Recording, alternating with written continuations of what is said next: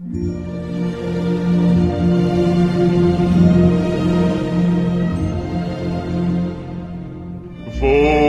baixar, vou baixar.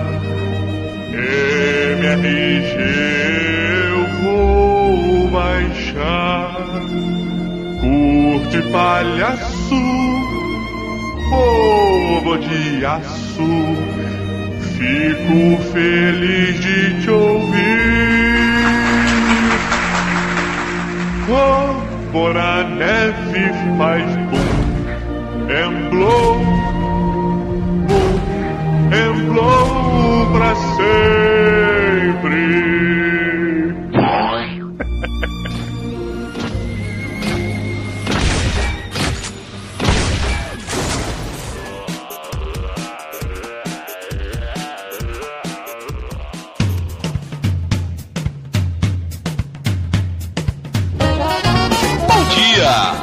Boa tarde. Boa. Estamos começando mais um Matando Robô Gigante, episódio 182 de quadrinhos. Hoje é o dia dos vegetarianos. Ei! Eu sou o Beto Estrada e estou aqui com Alf... Caraca, eu ia falar alface solano. Pode ser, alface solano. e diretamente de Brasília, Chuchu Braga. Eu percebi que sem querer eu coleciono algumas coisas. Você tá falando assim, tirando action figure, quadrinhos, essas coisas. Exatamente. Eu, eu reparei, cara, que eu coleciono sem querer, assim, que eu sempre compro, porque eu acho que eu tô precisando. Armas de brinquedo. Could you get your daddy on the phone? Espadas, machados, é, espingardas, lança, tridentes. engraçado. Tudo isso, cara. Outro dia eu fui no, fui no mercado com a Dona Maria, que a gente tá preparando a festa do Bruninho de dois anos, que vai ser em setembro. Enquanto a Dona- Maria tava focada, olhando as coisas pra festinha, eu tava lá vendo as armas, vendo na, no Armory. Tava lá vendo lança de, de plástico, espadinha de plástico cimitarra, de o que, que eu ia comprar, cara. Que loucura, cara. É, Porque assim, a coleção, ela deixa as pessoas mais felizes. Eu sempre tive essa opinião. O, o colecionador, ele é uma pessoa eternamente feliz. Ele nunca vai ficar deprimido. Tem uma vertente que acredita que isso é compulsão. E a compulsão nunca deixa a pessoa satisfeita. Então ela nunca fica feliz, entendeu? Tudo bem, felicidade plena, eu acho que ela nunca vai ter, porque ela nunca vai completar a, a coleção dela. Sempre tem aquele item, né, mais é, único e tal. Mas ao mesmo tempo é uma pessoa que ela, ela terá sempre um objetivo na vida. Porque a falta de objetivos gera a depressão também. Também muitos objetivos geram acúmulo de lixo, né? Também, também. Coisas que você coleciona porque você precisa delas no seu dia a dia, na minha opinião, não contam como coleção. Pra mim, a coleção maneira é tipo quando o pessoal colecionava latinha de refrigerante maluco. Essa época era uma época boa É. Era legal. Porque o cara não precisa beber aquela coisa. Não é um remédio, sabe? Ah, eu coleciono. Minha avó, por exemplo, então coleciona remédio, porque toma remédio pra caralho. Não, não, não tem graça, sabe? Ah, esse frasco aqui eu comecei a tomar em 87, sabe?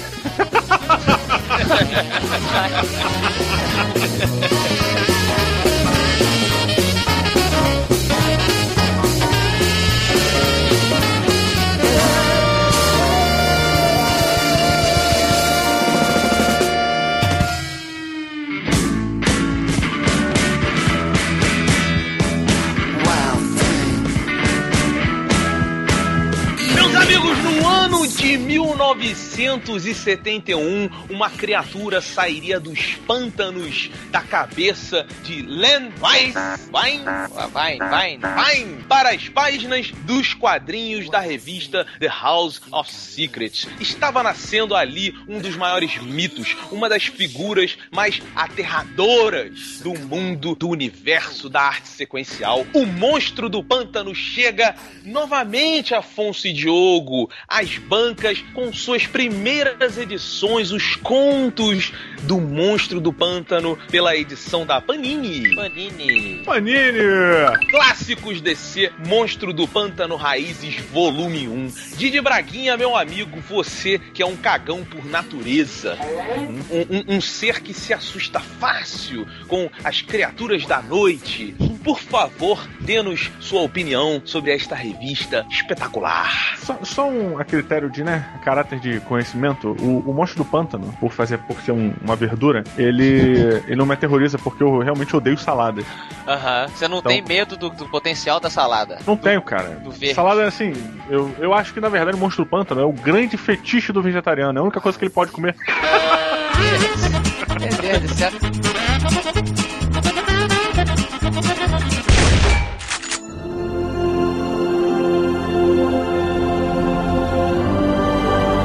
Mas eu, eu, eu nunca mais vou esquecer que muitos anos atrás, ouvintes, nós eh, queríamos muito falar sobre o monstro do pântano. E aí a gente procurou assim, qual a desculpa da gente falar do monstro do pântano? Não, não tinha nenhuma edição especial na época saindo e tal. E aí nós três descobrimos que existe um dia do pântano. Isso. E qual é o dia do pântano, Afonso? O dia do pântano ou do mangue é o 2 de fevereiro, então sempre 2 de fevereiro você comemore. Visite seu, o pântano da sua cidade, né? Os jacarés. Faça uma lama na sua casa, né? Passa a laminha.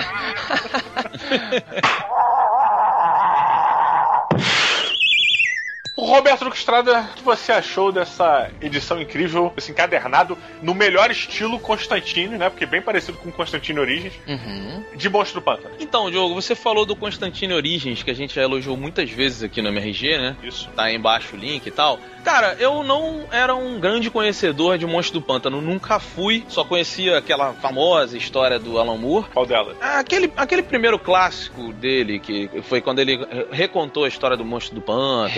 Reformulou, na verdade. Ele não Pois é. recontou, ele ref... o Alan Moore É. reformulou o monstro do pântano. Isso, Ele então. foi Eu, responsável pelo arco a partir de 80, se eu não me engano, né? É, então, eu conheço a partir daí e conheço uma outra história depois e tal. Agora, cara, é. E, e não sou um fã nem conhecedor de quadrinhos de terror. Junto com essa edição do Monstro do Pântano, cara, eu tô impressionado, jogo, porque assim, é um quadrinho de 1971, né? Eles estão botando agora, mas pra quem quiser conhecer, é, é literalmente assim: é- é- tem as primeiras histórias do Monstro do Pântano e a primeira história é o conto inicial, né? O, o início de tudo. É, a história desse conto foi o seguinte, cara. O- os criadores do Monstro do Pântano, o Li alguma coisa e o outro que eu não lembro nunca, Parabéns. Olha o compromisso com os nomes. eles criaram, fizeram um conto pra uma, uma revista pulp na época, né, uma, que ia sair é, em oito páginas. Fizeram esse conto e, porra, lançaram o conto. E a, a DC, né, no fato é House of Secrets, né, Beto? Isso. E aí, no caso, a DC, ela viu esse conto e ela olhou com aquele olhos de cifra, né? Olhos de cifrão. Que fez muito sucesso. Cara, e ela falou: Ó, isso aí dá dinheiro, hein? Isso dá dinheiro, isso dá dinheiro. E chegou pros caras e falou assim: Pô, amigão, se você fizer modificações aqui, ali, ali, ali, a gente consegue lançar isso como um periódico. Bora? Aí o maluco falou: Não. Isso é sensacional, cara. E o, o, começo dessa edição aqui da Panini conta, né? O Lee Wine explicando isso, porque ele criou essa história com o Burning, que conta a história de um casal, podemos considerar um, um casal cientista ali no começo do século XX, envolvidos com a coisa da fórmula botânica, e um colega do cientista homem, na verdade, que é a mulher dele, arma uma arapuca em que ele sacaneia, explode lá o laboratório do cara, o cara é, aparentemente morre, o corpo dele vai parar no, no pântano, o amigo dele acaba casando com a mulher dele, e ele, tempos depois, renasce esse cientista do pântano como uma coisa do pântano, porque monstro do pântano, no nome original em inglês, chama-se Swamp Thing, a coisa do pântano, e a coisa do pântano aparece para se vingar. Era uma história de terror. Era uma história maior estilo Troma, né? Que o meu querido Afonso Solano aqui me levou ao cinema para assistir os clássicos da Troma, cara.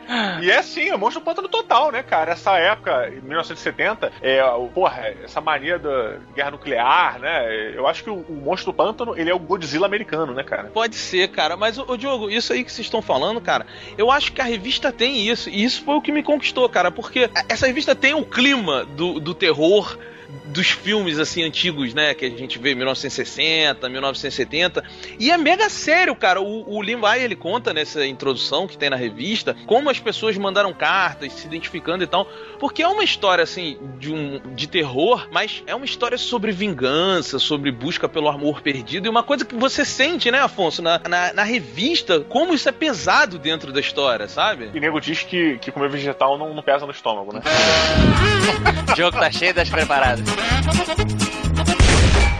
O Len, Len Wine e o Bernie Wrightson, eles comentam isso na introdução dessa revista, que ah, eles recusaram o pedido da DC transformar num periódico porque a história era muito pessoal para eles. A coisa da perda da mulher amada e toda a, a, o, o, emocional que envolvia isso era uma coisa tão particular que eles dois estavam passando. Um tinha terminado com a namorada, outro também estava num relacionamento escroto tal, que eles falaram, não, a gente não quer, a gente não quer se vender ao marketing, né? E aí ele fala mesmo na, na introdução, ele fala, foi a pior coisa que eu fiz na minha vida, ele fala depois na introdução. Né? E isso somado também ao, ao, eles estavam num momento profissional que não era bacana, e mesmo assim os caras, né? Recusaram. Recusaram a parada, né? E... Diz muito sobre a índole dos dois.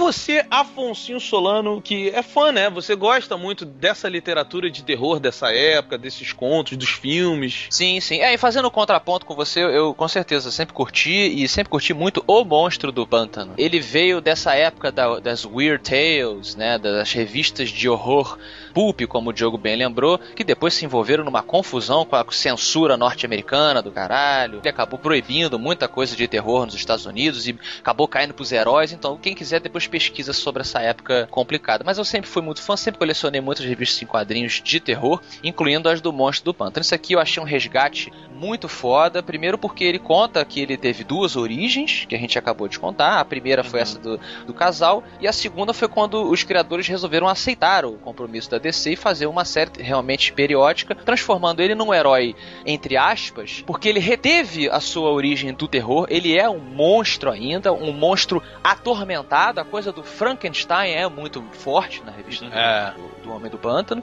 e conforme isso foi aumentando, mesmo antes da reformulação do Alan Moore, que a gente não vai nem dizer o que, que o Alan Moore fez com o Monstro do Pântano, que pelo jeito nós três achamos sensacional, mas não cabe aqui, né? Aqui são uhum. os clássicos do, do Monstro do Pântano. E aqui eu achei que a Panini tá de parabéns para você tanto conhecer a história do Monstro Pântano, quanto para você conhecer também como era a construção das histórias de quadrinhos misturando terror e herói da época, porque a narrativa ela é, é datada, mas ela para mim em nenhum momento ficou chato, ficou cansativo. É divertido você ver como que o roteirista nos anos 70 contava essas histórias. É, uma coisa legal é que depois que vira um periódico, ele muda e ele usa todos aqueles signos, né, da história do terror. Tem o vilarejo, a dama em perigo, que no caso o monstro do pântano acho que ficou o mais marcado por não ser um monstro 100% vilão, né? Uhum. E, e, só que as pessoas têm medo por causa da imagem dele e tal. E, e, e, esses símbolos todos, eles hoje quando a gente olha, eles parecem uma coisa, uma coisa velha,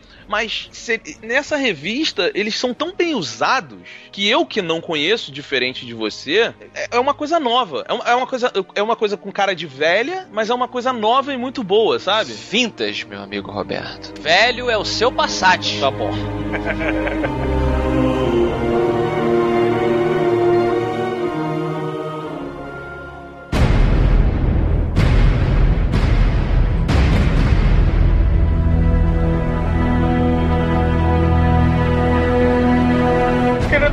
solano fosse aí é leguminoso, leguminoso não, é verduminoso, sei lá. Pode ser. Tem um outro nome pra isso, mas a gente não vou lembrar. mas vamos ficar com verduminoso que é demais. Verduminoso.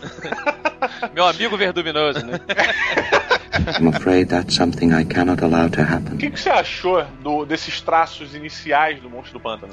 É engraçado você ver a evolução, como eu falei, o Monstro do Pântano ele me atraía em, muitos, em muitas instâncias, então, né? Uhum. Primeiro pelo tema do terror, segundo pela própria história de origem do personagem, que é uma história de monstro muito clássica. Inclusive o Monstro do Pântano ele tem uma história muito similar com a do Homem-Coisa da, da, da Marvel Comics também, Man-Thing e ele tem uma. Que, que, tem uma, uma coisa muito parecida com outro personagem que eu esqueci o nome, é tipo O Músico. É um personagem muito velho de, de contos de terror também. Nossa.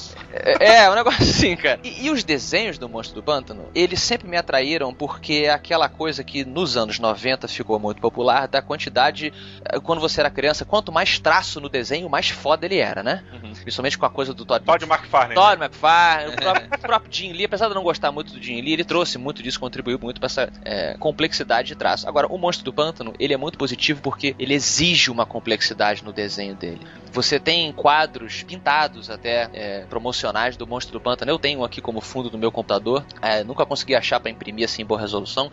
Que você tem o personagem humanoide se mesclando à natureza. Então você tem flores, raízes, pequenos galinhos, lama escorrendo, bolhas. É, são tantos elementos da fauna se mesclando aos ossos e aos olhos do cara, aos dentes, que todo o quadro do Monstro do Pântano, é, principalmente depois que ele avançou, né, a, a, primeira história é muito mais simples, mas as outras você vê que os artistas eles se divertem desenhando o Monstro do Pântano. Cada desenho dele é diferente, é, é, é o outro lado do desenho da roupa do Homem-Aranha, por exemplo, que é super legal, mas deve ser um saco você ficar fazendo aquelas, ah, verdade. aquelas desenhos. O Homem do Pântano, cada desenho você pode passar um tronco diferente por dentro do.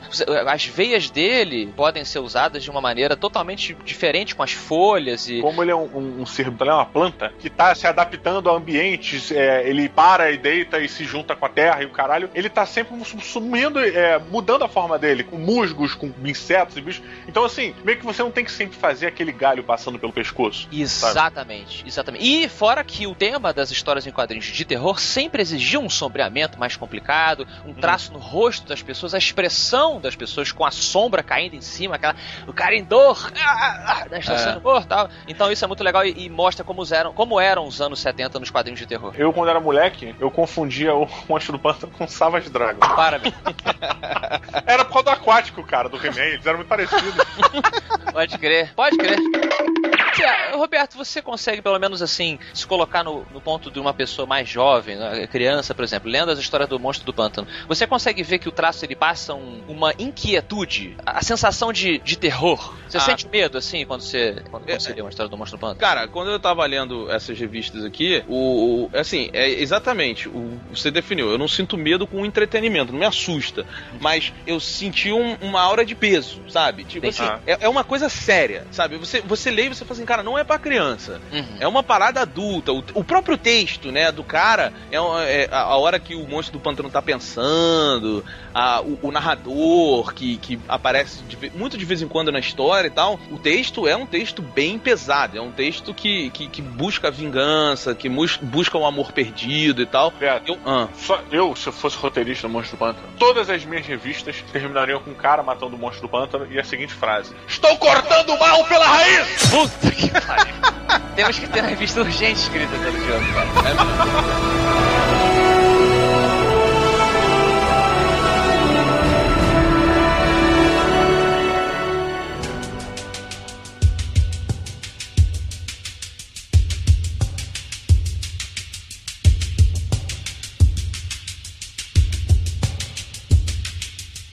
Alface Solano, minha hortaliça preferida. De 0 a 5 robôs gigantes, quantos robôs gigantes você dá para essa compilação da Panini de Monstro do Pântano, que vai do, do conto, né, que seria o marco zero do, do Monstro do Pântano, até o número 6 publicado? Olha, eu tô aqui numa na página 129, que tem muitas páginas. Você, leitor, Bom. saiba que você tá comprando uma revista que você vai degustar durante bastante tempo, viajar aqui pelo é. tempo, né? Você que é vegetariano pode ficar você pode saborear, né, essa, essa salada que é o Monstro do Pântano. A página 129, eles está. Ele teve o braço cortado e o braço dele está, vo, está crescendo de novo, né? Porque essa é, o, é, é a coisa. E o braço dele cresce de um jeito muito feio, né? Aquela coisa parece os ossinhos e. Parece pelo desenho você vê aquela. as raízes se formando e as, a madeira se reconstruindo, aquela coisa meio. sabe? E, e, e é isso, cara. A coisa do pântano, ela não é bonita, mas ela é, pelo menos para mim, muito atraente. Eu sempre gostei do esquisito, do estranho que. a, a frase dos, dos Transformers, né? Há mais do que os olhos podem ver por trás daquele monstro. Que é a brincadeira toda com o monstro de Fran... o mito do monstro de Frankenstein, que o Diogo bem lembrou no começo, que faz aqui um dos. Não, o Roberto que lembrou. Foi o Roberto, desculpa. Foi? Foi, foi não. Então foi o Afonso. Porra, você não pode ter lembrado nada, né? Tem... o jogo não aceita crédito, cara. Eu vou ter que dar para. Porque assim, a gente tem que se situar nessa época, claro. Isso aqui é um resgate. É para você que nunca leu e para você que quer conhecer a origem do monstro do pântano. Eu espero que você, ao ler essa revista, essa compilação de cinco robôs gigantes, na minha opinião, você se interesse por esse monstro e você vá em busca da sequência que foi é, revolucionada pelo Alan Moore, que para mim é a melhor fase. É quando o monstro do pântano entendeu exatamente o que, que ele era, ele entrou em sintonia com a mãe natureza e ele passou a ter novos poderes, uma nova percepção da humanidade, dele e do mundo. E aí ele se tornou completo. Né? Só que para que você entenda por que, que o marco do, do Alan Moore ele foi tão importante, você tem que conhecer a origem do monstro do pântano que está envolvendo ali a feitiçaria, os monstros deformados, os castelos, a coisa feia. É o canto da DC Comics. Ele nem parece fazer parte do universo DC Comics. Apesar de que agora ele tá fazendo muito sucesso, né, nos 952, né, cara? Acho que é um dos títulos mais vendidos da- dessa nova linha. E talvez isso seja também uma prova de que bons personagens, por mais que tirados de seu ambiente de conforto, possam funcionar junto com super-heróis. O Constantine, eu não li, tá? Como ele está se virando com os novos com os personagens heróicos e tal, mas eu acredito que ele funcione ainda bem porque ele é muito bom. O Monstro do Pântano, eu já li histórias dele com Batman, Super-Homem, e eu não curto, mas ele fica muito bem, porque ele é um personagem muito bem construído. E essa essa compilação da Panini mostra ele no lugar que eu gosto mais. Ele resolvendo os problemas ali da Lusiana ou algo que possa até influenciar o mundo do Batman e do Super-Homem, mas você não precisa mostrar. Ele vai salvar entre aspas o mundo, mas é ali dentro do universo dele. Então é uma revista que você merece ler, na opinião de Alface Solano. Mãe, compra brócolis. Roberto Lucas Estrada, uma pergunta pra você. Sim, Você sabe por que, que eu deixaria Dona Maria e o Monstro do Pântano numa banheira de água quente? tô Porque pensando. ele não- eles não estariam se banhando, ele estaria sendo cozinhado em banho-maria. No! God, please, no! No! No! Então você, por favor, bolota dele 0 a 5 robôs gigantes. Quantos robôs você dá para o leão de chácara dos vilões da Liga da Justiça? Nossa senhora. Assim, ó, eu, eu vou iniciar. Eu dou quatro robôs gigantes pra essa revista. Há algum tempo atrás, a gente fez um episódio de um quadrinho que eu não me lembro qual é. A gente criticou muito, a gente falou muito mal desse quadrinho. E eu me lembro que a gente recebeu um e-mail, um comentário, alguma coisa, de uma pessoa falando assim: pô, é, que saco quando vocês criticam e tal. Eu prefiro quando vocês falam das coisas que vocês gostam. E eu fiquei pensando sobre isso. Eu falei assim: pô, mas o interessante do MRG, até pra gente, pra quem tá ouvindo, e isso acontece com a gente também, é conhecer coisas novas e dar a sua opinião se você gosta ou não. Senão você não tem parâmetro, meu amigo ouvinte. Pois é, e aí eu fiquei, mas eu fiquei pensando sobre isso. É óbvio que o legal é quando a gente vai apresentar para as pessoas uma coisa que a gente gosta muito, né? E a gente fala, é uma indicação e tal, e quem não conhece pode descobrir. Agora, o MRG, ele é legal para mim também, porque às vezes eu descubro coisas que eu não conhecia e que eu adoro, cara. E isso aconteceu com o Monstro do Pântano, sabe? E essas, é, essa edição que faz exatamente o que a gente já falou que o- a do Constantine faz, Origem, resgata desde a primeira história pra você entender quem é o personagem, pra você entender de onde veio e tal. Cara, eu, eu gostei muito, eu acho que merece quatro robôs gigantes exatamente por esse motivo. Está me apresentando uma coisa que eu não conhecia. Eu gosto de desenhos antigos, sempre falo que o Mazzucchelli é um dos meus ilustradores preferidos, porque ele tem aquele traço, né? Ele mantém o clássico ali no, no traço dele. E, e- e eu, eu gosto de tudo que acontece nessa revista. Acho uma narrativa meio arrastada, porque é uma revista de 1971. E é por isso, só interpolando você aí, que eu dou os cinco robôs gigantes. Porque as pessoas às vezes também se confundem, achando que as notas elas se comparam com todos, tudo que a gente fala no Matando Robô Gigante, você vai comparar. Eu, pelo menos, eu vejo que vocês fazem isso também. A nota, ela está dentro do mérito de cada coisa que a gente avalia. Eu, por acaso, dei cinco robôs gigantes, porque pra mim, dentro do que o Monstro do Pântano se resume aqui, nessa edição de resgate, ele fez tudo o que ele prometeu. Você não pode comparar esses cinco robôs gigantes com Vingadores. com o Watchman, por exemplo. De repente você. Ah, pô, você deu 4.5 Watchman e deu 5 pro Monstro Pântano eh, Raízes. Como assim? Cada um está dentro do seu próprio mérito. Não, mas é- é- eu, eu dou, eu dou quatro robôs gigantes. Eu, eu só acho que exatamente tem esse ritmo arrastado que é difícil pra mim. Eu não tô acostumado com, com a literatura de terror ainda mais dessa época. Acrescento a, a, a excelente escolha da edição de botar a capa original de cada revista, né? Dessas Sim, seis não. edições. Tá muito bonita. Capa original com o preço em centes, assim, 20 cents e tal. Então, cara, eu não tenho, eu não tenho nada a dizer além de que se você gosta de Monstro do Pântano, tá aqui o, por onde você deve começar a sua coleção, porque é o início de tudo. E se você não conhece o Monstro do Pântano como eu não conhecia direito, só conhece ali a história do Alan Moore, aquela mais famosa, tá aqui, cara, uma excelente edição para você começar ali, comprar o seu periódicozinho, vai ler um, um- um herói, não sei se posso chamar de herói, um personagem que não é à toa que sobrevive como um dos maiores ícones do quadrinho, tendo tão poucas revistas assim publicadas, né? Verdade, verdade. E antes de ir embora, Diogo, qual, é o seu, qual a sua salada favorita? Meu elemento da salada, né? Isso, melhor dizendo, é seu item. É, na verdade são dois, são os molhos e o pão. Porra, Diogo. Porra, que pariu. Mas é caralho. Olha, eu acho que é exatamente pra isso que serve o molho, pra dar um gosto a algo que não tem gosto. Pois é, é isso Exato. mesmo, cara. É. Pô, fala sério. Tu gosta de quê? Qual é o teu elemento ímpar? Meu, eu, eu acho que é o molho também, cara. So, what do you do when you get off work and you really want something to eat?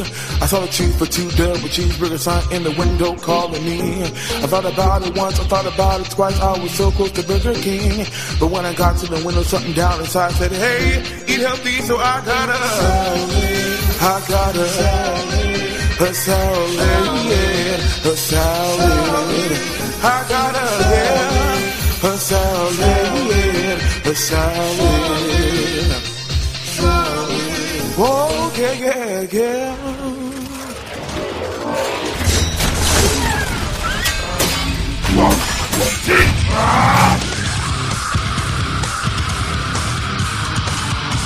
E no Mato Pilota de Quadrinhos, uma alface na boca desse filho da puta aí. Meus amigos. Dá um tiro na boca dele, cara! A boca! Ó, uma das melhores trilhas sonoras já feitas, na minha opinião, tá? Demais, demais. Isso, Robocop, tá chegando o filme novo aí do. Como é o nome do diretor? Ah, esqueci! Tira essa roupa que você não merece usar. Você não é caveira, você é moleque.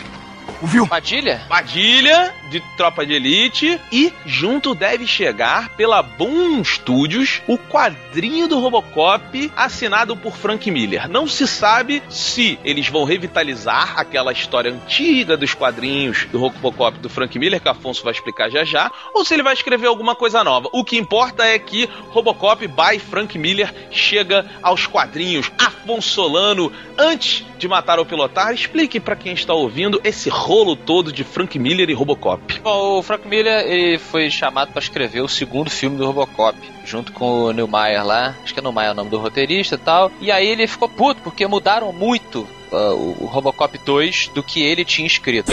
E aí o filme saiu. É um filme que eu gosto particularmente, não é igual ao primeiro. Do dois, você tá falando? É, o 2 não é igual ao primeiro em termos de qualidade, metáforas e profundidade. Ah, mas é bacana também. O 3 é escroto, mas. É, o 3 eu acho bem ruim. O 3 é o que ele voa, né? É. Lá, demais! Mas o 2 eu achei é, bem legal, o vilão, o moleque, achei bem legal, enfim. O 2 é o da droga no pescoço. É o do Nuke. Pô, bonzão esse filme, cara. Esse que Um tem é- a cena da barata? É uma barata? Ah, nós matamos as baratas, mãe. Aí o comercial, a criançada matando as baratas na. Não, isso é Tropas Estelares. The only good bug is a dead bug. E aí, cara, o Frank Miller, ele acabou publicando pela. Foi pela Dynamite ou foi, foi pela própria Boom Studios a, a minissérie Robocop com o roteiro que ele gostaria de que, que tivesse sido o Robocop 2. E eu achei uma porcaria, cara. Eu achei uma porcaria foda, um exagero desnecessário e, enfim, fica aí pra quem quiser opinar também, mas eu não gostei. Então essa é a historinha aí. E com isso, Didi Braguinha, meu amigo, você mata ou pilota quadrinhos do Robocop por Frank Miller chegando aí junto com o filme. Cara, eu, eu gosto muito do, do Frank Miller. Eu, eu gosto da pegada que ele dá as coisas, uma pegada mais. Eu não vou saber definir qual o estilo do Frank Miller, assim, sabe? Mas é uma coisa meio suja e rápida. Posso tentar definir? Por favor. Ruim. Ah, não é ruim. Cara. Olha aí a polêmica, hein? Ah, o, o Roberto declaradamente não gosta, mas é, eu acho que o Frank Miller combina um pouco com o Robocop sim. Ele tem esse essa coisa, essa sujeira que eu falei, eu, eu gosto desse lado cru do Frank Miller, acho bacana e eu acho que o Robocop é bem isso, né? Apesar dele ser uma máquina incrível, é, super tecnológica, em que em teoria tudo deveria ser cromado e brilhoso, o Robocop é, é o catador de lixo das ruas de Detroit, cara. Então combina pra mim com o Frank Miller, cara. Em Sin City, pelo menos, né? Você vê o Frank Miller num. O Robocop funcionaria em Sin City. Então eu, eu gosto, gosto disso, acho que vai ser uma combinação bem bacana. Então eu piloto. Interessante. Roberto Duque Estrada, Eu. vamos lá. O, um homem que talvez fosse transformado em Robocop teria se transformado no Robocop 2. O Robocop 2 do filme Robocop 2. Ah, não, não, eu gosto muito mais do 1, cara. Vamos ficar pelo 1. Ah, é? Mas no 1 eu não sei quem você. Ah, no 1 você é o Bodker, você é o, é o vilão, é o pai do Eric. E aí, Beto, você mata o pilota Frank Miller retornando a Robocop. Cara, eu inicialmente eu mato um quadrinho do Robocop, tá? Oh, really? Porque eu Robocop 1, cara, é, se você que tá aí ouvindo não viu ou se você não lembra direito, faça isso por você, porque é sensacional. Até hoje. Até hoje, é fantástico, cara, é fantástico. Robocop A gente 1 vai botar o link do submarino aí pra você comprar. É, cara, e, e merece. Você tem que ter na sua coleção, porque Robocop 1 é uma das coisas mais fodas que o cinema já fez. Concordo. Agora, eu acho que é pro, pro cinema. Eu, eu já não curto a ideia do Padilha fazer um novo filme do Robocop, que eu acho que não precisava, entendeu? Então, eu, eu, eu- me incomoda, me incomoda ser o Frank Miller, que eu acho que é um cara que pagou alguém pra escrever aqueles roteiros que fez dele quem ele é na década de 80. E hoje que ele tem que escrever a- as próprias paradas, tá todo mundo vendo que ele é ruim. Mas tem coisas muito boas, realmente, da década de 80, sabe? Mas, né, enfim, tem muita merda junto também. Pra mim, Sin City é uma dessas merdas. Mas, então, cara, Você matou. é, eu mato, eu mato. Eu acho que não tem que ter quadrinho do Robocop pra porra nenhuma, sabe? Tá bom, tá, tá justo. Calma, calma, homem. E você, Afonsinho Solano, você mata ou pilota quadrinhos do Robocop por Frank Miller. Olha, concordo com você que ele fez coisas bacanas. Temos o Demolidor lá, a queda do, do Murdoch. Temos o Dark Knight Returns, né? Que é um clássico e tudo mais. Ó, e, e digo que eu acho queda de- do Demolidor, queda do Murdoch, muito melhor do que o Dark Knight, tá? É, pois é, assim, eu- eu- eu até concordo que ele é menos massa velho, ele é mais profundo, né? Mas eu acho que é uma, é uma exceção aí no- nos trabalhos do Frank Miller. Eu acho que conforme ele foi ficando mais velho, ele provou realmente ser. Pessoal, a gente brinca aqui que ele ficou caduco, né, e tal, mas eu acho que ele é um cara muito visual e, e tem pouquíssima substância. Sin City eu acho que é um exemplo disso. As pessoas elogiam demais o Sin City. Eu só elogio a parte visual. Eu acho o roteiro do Sin City muito. Atenção para o, o estranho, preto e branco. A mesma coisa do 300 que eu acho também disso, tá? Que não, não, 300 é bom, cara. Pois é, mas aí que tá, o 300, olha que curioso. O argumento não é dele, entende? Ele se apoiou numa parada que aconteceu. Ele só pegou ali e, e deu uma elaborada e tudo mais. Romantizou a história, né? Romantizou, mas assim, o mérito não é dele, sabe? E o que ele fez no filme do Spirit, então, Wrong, wrong, wrong, wrong. Wrong, wrong, wrong, wrong. mostra que ele, puta, é capaz de fazer coisas nojentíssimas, sabe? Nem vi, cara, nem vi, nem vi. Então, assim, com a bagagem que eu tenho de ter lido o que o Frank Miller fez com o Robocop, eu discordo de que ele não combina com o Robocop, estranhamente, eu acho que sim, combina, mas ele combina em parte. O Robocop, ele não é só violência, ele tem muita mensagem, como a gente elogiou o filme. E o Frank Miller, na minha opinião, não tem mensagem nenhuma pra falar, ou pelo menos não com a profundidade que o Robocop exigiria. Então vai ficar a sanguinolência e o absurdo que ele fez na revista que eu li do Robocop, na, na minissérie que ele fez do Robocop. Acho que não vale a pena e eu mato. Então, por favor, Roberto, uma, uma frase sobre o que você aprendeu com o Robocop. Pergunta difícil, cara. Ó, você aprendeu que demitir uma pessoa pode ser muito bom. Ó, já sei, já sei, já sei, já sei. Vocês querem o que, que eu aprendi com o Robocop? Ah. Já que estamos falando disso, é o seguinte: eu aprendi que eles consertam tudo. É verdade. É verdade.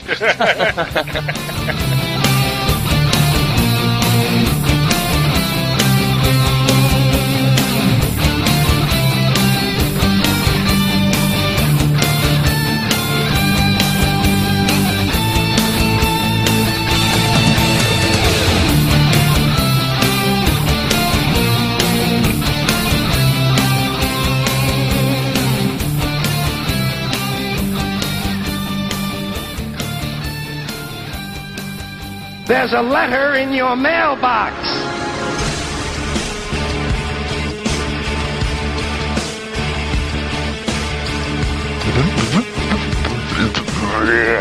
pam, pam, pam.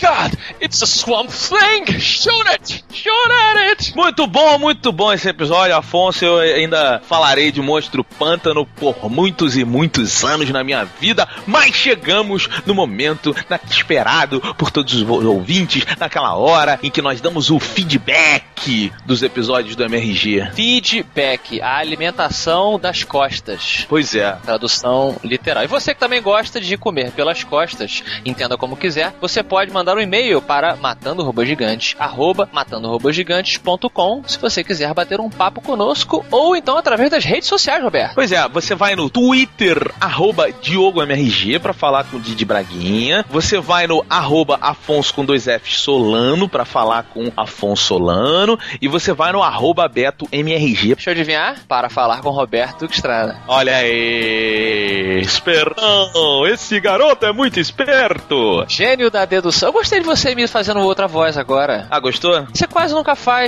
Pois é. outra voz. Tá bom. É, que mais já aviso que nós... Ah, sim, os ouvintes estão sentindo o cheirinho, Roberto. Do MRG em vídeo, Roberto. É, eu já vi, inclusive. Eu também já vi, digo que vai ficar muito maneiro, mas você já deve se preparar então, ouvinte, assinando o canal do Matando Robô Gigante aí no YouTube. E qual é esse canal, Afonso Solano? É o youtube.com barra Matando Robôs Gigantes. Aqui é tudo muito óbvio no MRG. Muito bom. É, Você sabe que tá, tá, tá sendo criada uma trilha, né? Pra introdução. Afonso, ela tá no melhor estilo Changeman. Cara, a, a intenção do Matando Robô Gigante em vídeo será algo assim que ficará na eternidade, ouvinte. Vai ser épico mesmo, cara. Afonso Solano chegou aquele momento que toda semana nós levantamos a mão, fechamos o punho e gritamos: Avante, matadores! Avante! Avante diretamente para São Paulo no festival chamado YouPix. Por que, Roberto? Porque estamos concorrendo a melhor podcast do Brasil e temos que ganhar. You have to win. Avante Matadores, nós convocamos todos aqueles que fazem parte da resistência. Se você ainda não votou e o MRG perder, a culpa será sua. Eu estou apontando o dedo na sua cara. Agora você que tá ouvindo, então corre, vota lá, fala pra sua mãe votar, fala pra todo mundo que você conhece votar. Por quê? Por quê, Afonso? Nós temos que subir ao palco, não é isso? E agradecer a todo mundo. Esse tá bom esse porquê? Olha só, se você que tá aí ouvindo confia no seu taco, você vai apertar aí, vai entrar no site que tá aí embaixo, vai votar, você vai encontrar com a gente em São Paulo. Só assim. Porque senão, meu amigo, a gente nem vai. Isso, quando a gente apertar a sua mão em São Paulo, lá no YouPix, a gente vai saber se você votou na gente. Se você não tiver votado, cara, você vai se deparar com a cara de decepção que vai te marcar pra sempre. Exato. E você tira, tira esse avante do peito que tu é moleque se tu não votar. Isso aí. Então entra aí embaixo no YouPix e vota no Matando Robô Gigante como o melhor podcast.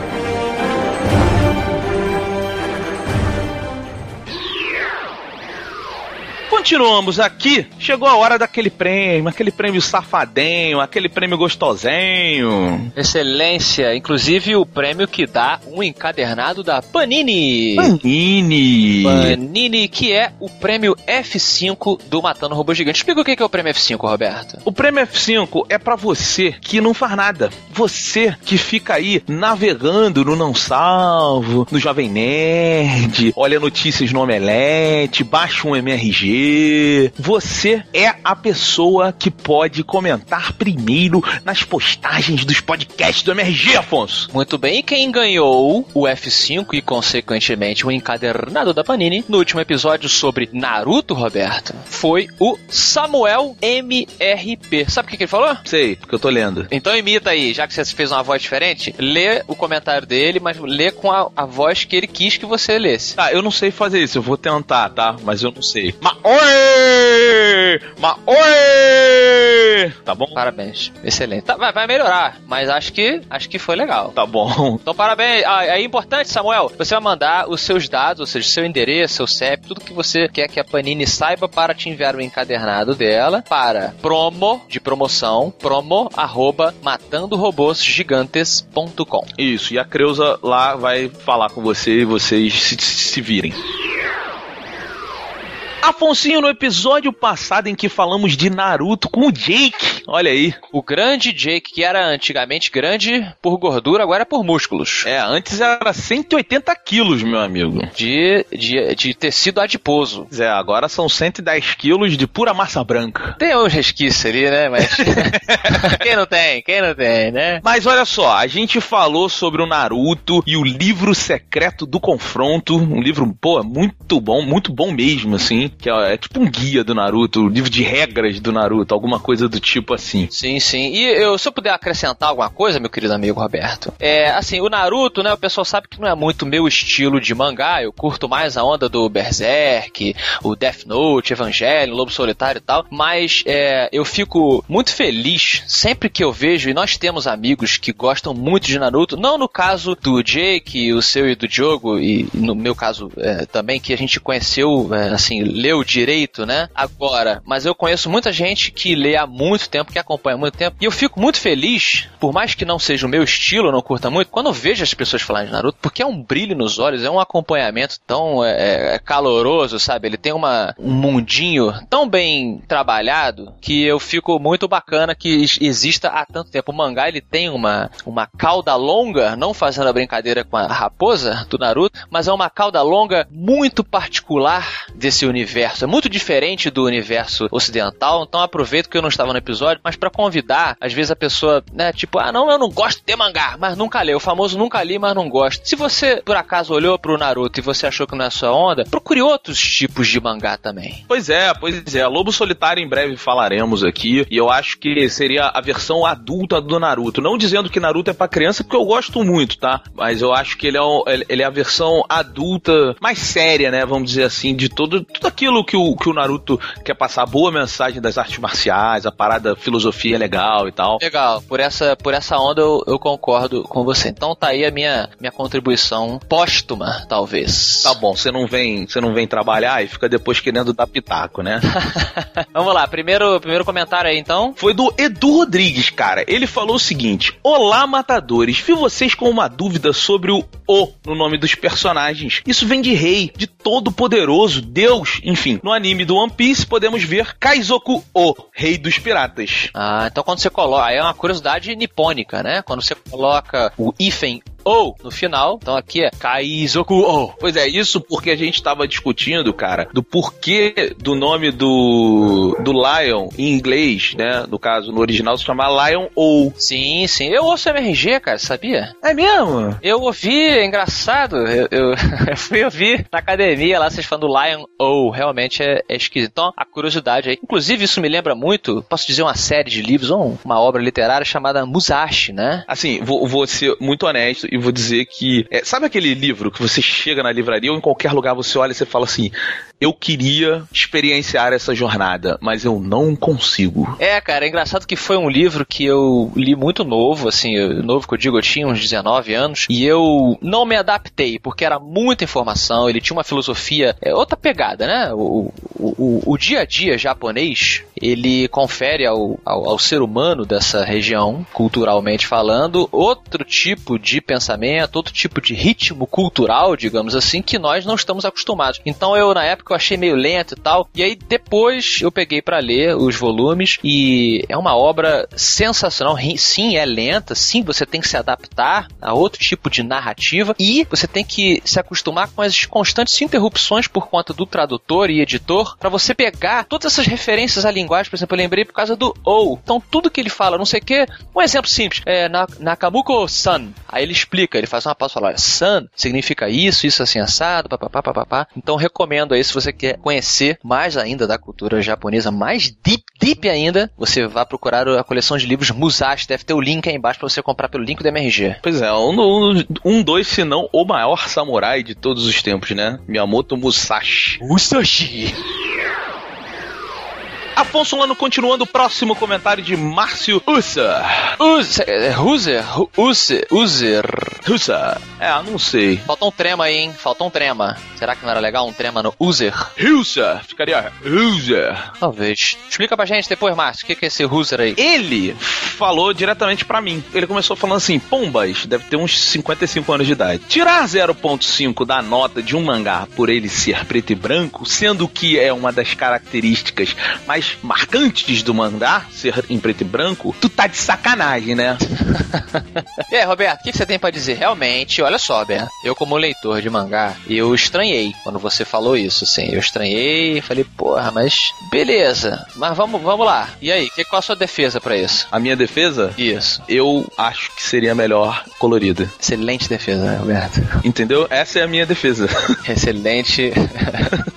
Aí é a questão complexa. Eu entendo o seu lado e eu entendo o lado dele. Olha que engraçado. Não, olha só, eu entendo o lado dele. Por exemplo, nós temos um amigo eu não vou dizer o nome dele, que ele tem uma namorada que tem peitinhos muito pequenos. E ela é muito bonita. Eu acho que ela seria melhor se ela tivesse peitos maiores. Mas ele está satisfeito como ela está. Então, assim. Esse é Roberto, esse é Roberto. Ele está feliz. Ele vive pimpão e contente ao lado dela. Entendo. Eu não sou o namorado dela. Eu não preciso, entendeu? Eu, eu, eu posso ter a minha opinião. Até porque existe mangá colorido também. É uma característica clássica, mas você não pode dizer que não existe mangá colorido. Não, pois é, mas assim, cara, isso pra mim não, não, não, não tira o valor. Eu deixei bem explícito isso na minha opinião. Porque eu vi algumas artes pintadas e eu fiquei impressionado. E eu gostaria que aquilo estivesse colorido, porque eu acho que ia melhorar muito a minha experiência, uma opinião. O MRG é baseado em opinião. Sim, sim. E, e isso também mostra como que é complexo, né? As pessoas ficarem esmiuçando, isso é uma coisa que eu sempre comento, esmiuçando a nota né? Pô, mas aí, isso aqui você tirou meio ponto, mas e aquele 0,8? É meio complexo, né, galera? A nota ela tenta resumir, é complicado você dar número, mas a gente tenta resumir aqui a nossa experiência, né? Não é uma coisa matematicamente acurada. Não, e olha só, eu, eu, eu, eu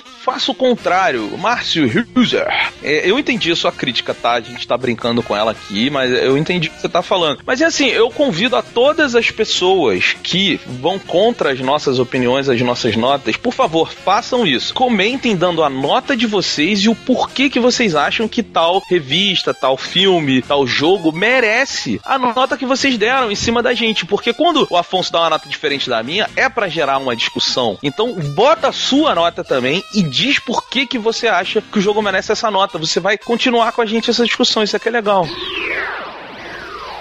Temos aqui um e-mail de William Carvalho, que tem 23 anos e é professor de artes. Eu ia fazer uma piada com Carvalho, mas a gente já fez tantas piadas com árvore e tal, né? Deixa eu te contar uma história, deixa eu te contar uma história. Eu já falei pra você, né, que eu, eu fui na igreja e tal. E aí, em um dos acampamentos de igreja, eu não vou nem dizer qual nem o nome das pessoas, tá? Você vai entender por quê. Nós éramos muito jovens, inconsequentes, ainda não entendíamos a responsabilidade do que nós estávamos fazendo ali. Aí teve um. Teve um, um um, pastor que entrou no nosso quarto e, e, os adolescentes ficavam juntos, né, no mesmo quarto. O pastor entrou falou assim: Alguém tem um pente aí para me prestar? Aí um cara, do nada, respondeu pro pastor assim: Não, tem pênis? Aí o pastor virou, automaticamente falou pro cara assim: Porra, que bom que eu não te pedi um baralho, hein? Excelente resposta do, do, do pastor. Bom, eu, é, o William não é pastor, ele é professor de artes, tá? E, e tá comentando aqui um pouco sobre a história do mangá, a importância da gente também resgatar as coisas é, que, que deram origem ao novo, por exemplo. Ele falou aqui, ó. Desde 2000, os animes e mangás vêm se tornando cada vez mais populares no Brasil. Pegou uma data aqui que eu não sei nem porquê, tá? Mas deve ter um marco, imagino. Devido aos vários gêneros de histórias, conseguem chegar aos públicos diferentes. Isso é uma característica, né, do, do mangá. Naruto, One Piece, Death Note, Dragon Ball e muitos outros caíram no gosto dos fãs. Mas o que muitos não sabem é como os mangás surgiram e sua importância histórica. Exatamente, o mangá foi um dos meios usados para conseguir manter o ânimo dos japoneses depois que a Terra do Sol nascente foi devastada pelo Godzilla. Sacanagem! foi devastada pela guerra. Assim como que os quadrinhos, comics, foram usados para o mesmo fim nos Estados Unidos. Isso é muito legal da história do mangá, tá lembrando aqui? É, nos Estados Unidos só foi um pouco o contrário, né? Porque foi mais para incentivar, né? Também, mas foi uma forma de um escapismo, né? Total, total. Muita gente não sabe é que o traço característico do mangá, ou seja, olhos grandes, expressivos, principalmente, foi criado pelo autor Osamu Tezuka, clássico, né? O único autor de mangá do mundo a receber o título no Kami-sama, ou o deus do mangá. Oh! A gente falou sobre isso aqui, Afonso, porque eu falei sobre a minha paixão pela obra do Tezuka. Sim, sim. É, o, o, William até brincou que, ah, espero que eu não esteja é, sendo presunçoso. Eu, é claro que muita gente sabe dessas informações, mas ele achou legal comentar, e eu achei legal ler o e-mail aqui com você, para que a gente estenda um pouco mais, né? Quer dizer, a gente sabe da história do Tezuka, mas muita gente não conhece, então ele tá fazendo um convite à pessoa a buscar, né? E ele tá falando um monte de coisa aqui que eu não sei. Tô achando excelente o e-mail, inclusive. Olha, uma curiosidade aqui. Os trabalhos do Tezuka somam mais de 150 mil páginas de quadrinhos. E além disso, ele foi pioneiro em animações no Japão, lançando títulos como Tetsuam Atom ou Astro Boy, Jungle Taitei, Kimba, o Leão Branco. Aí, Jurandir, fica ligado, fica ligado. Polêmica. Tem o Ribbon no Kishi, que é a princesa e o cavaleiro, se eu conheço também. Só não sei, desculpa se eu tô errando a pronúncia, meus irmãos, eu não sou japonês. Entre outros. Então ele convida todo mundo a procurar pelo querido Tezuka e o MRG, tenho certeza, Roberto, que concorda. Não só as coisas do Tezuka, mas outros mangás também de outros autores e tal. Eu tô lendo um Triage X que eu ainda não sei se eu gosto ou não, mas ele tem tanto peito que eu tô curtindo. E esses todos que a gente sugeriu aqui, eu tô esperando muito o nosso episódio do MRG de Death Note, que é um, um mangá, e um anime também, que eu acho sensacional. O Evangelion, tô correndo atrás do Diogo do Beto O próprio Gantz, cara, que eu acho sensacional. Tem uma fase ali que eu acho meio esquisita lá pra frente, mas puta, eu acho um mangá sensacional. Então tem muita coisa que a gente vai explorar, muita gente elogiando os episódios de mangá do Matando Robô Gigante, e é isso aí, galera. Muito bom. Afonso Solano, com isso dito, hoje, no, no episódio do Monstro do Pântano, temos a pérola. E eu, eu, eu tô numa missão pessoal que eu, eu vou dar a pérola. Certo. E a pérola é o seguinte: você que está aí ouvindo vai terminar o episódio de quadrinhos. Eu só digo uma coisa para você: se você entendeu, você vai saber o que fazer. Se não, talvez você não seja digno. É o seguinte: avante, matadores! Roda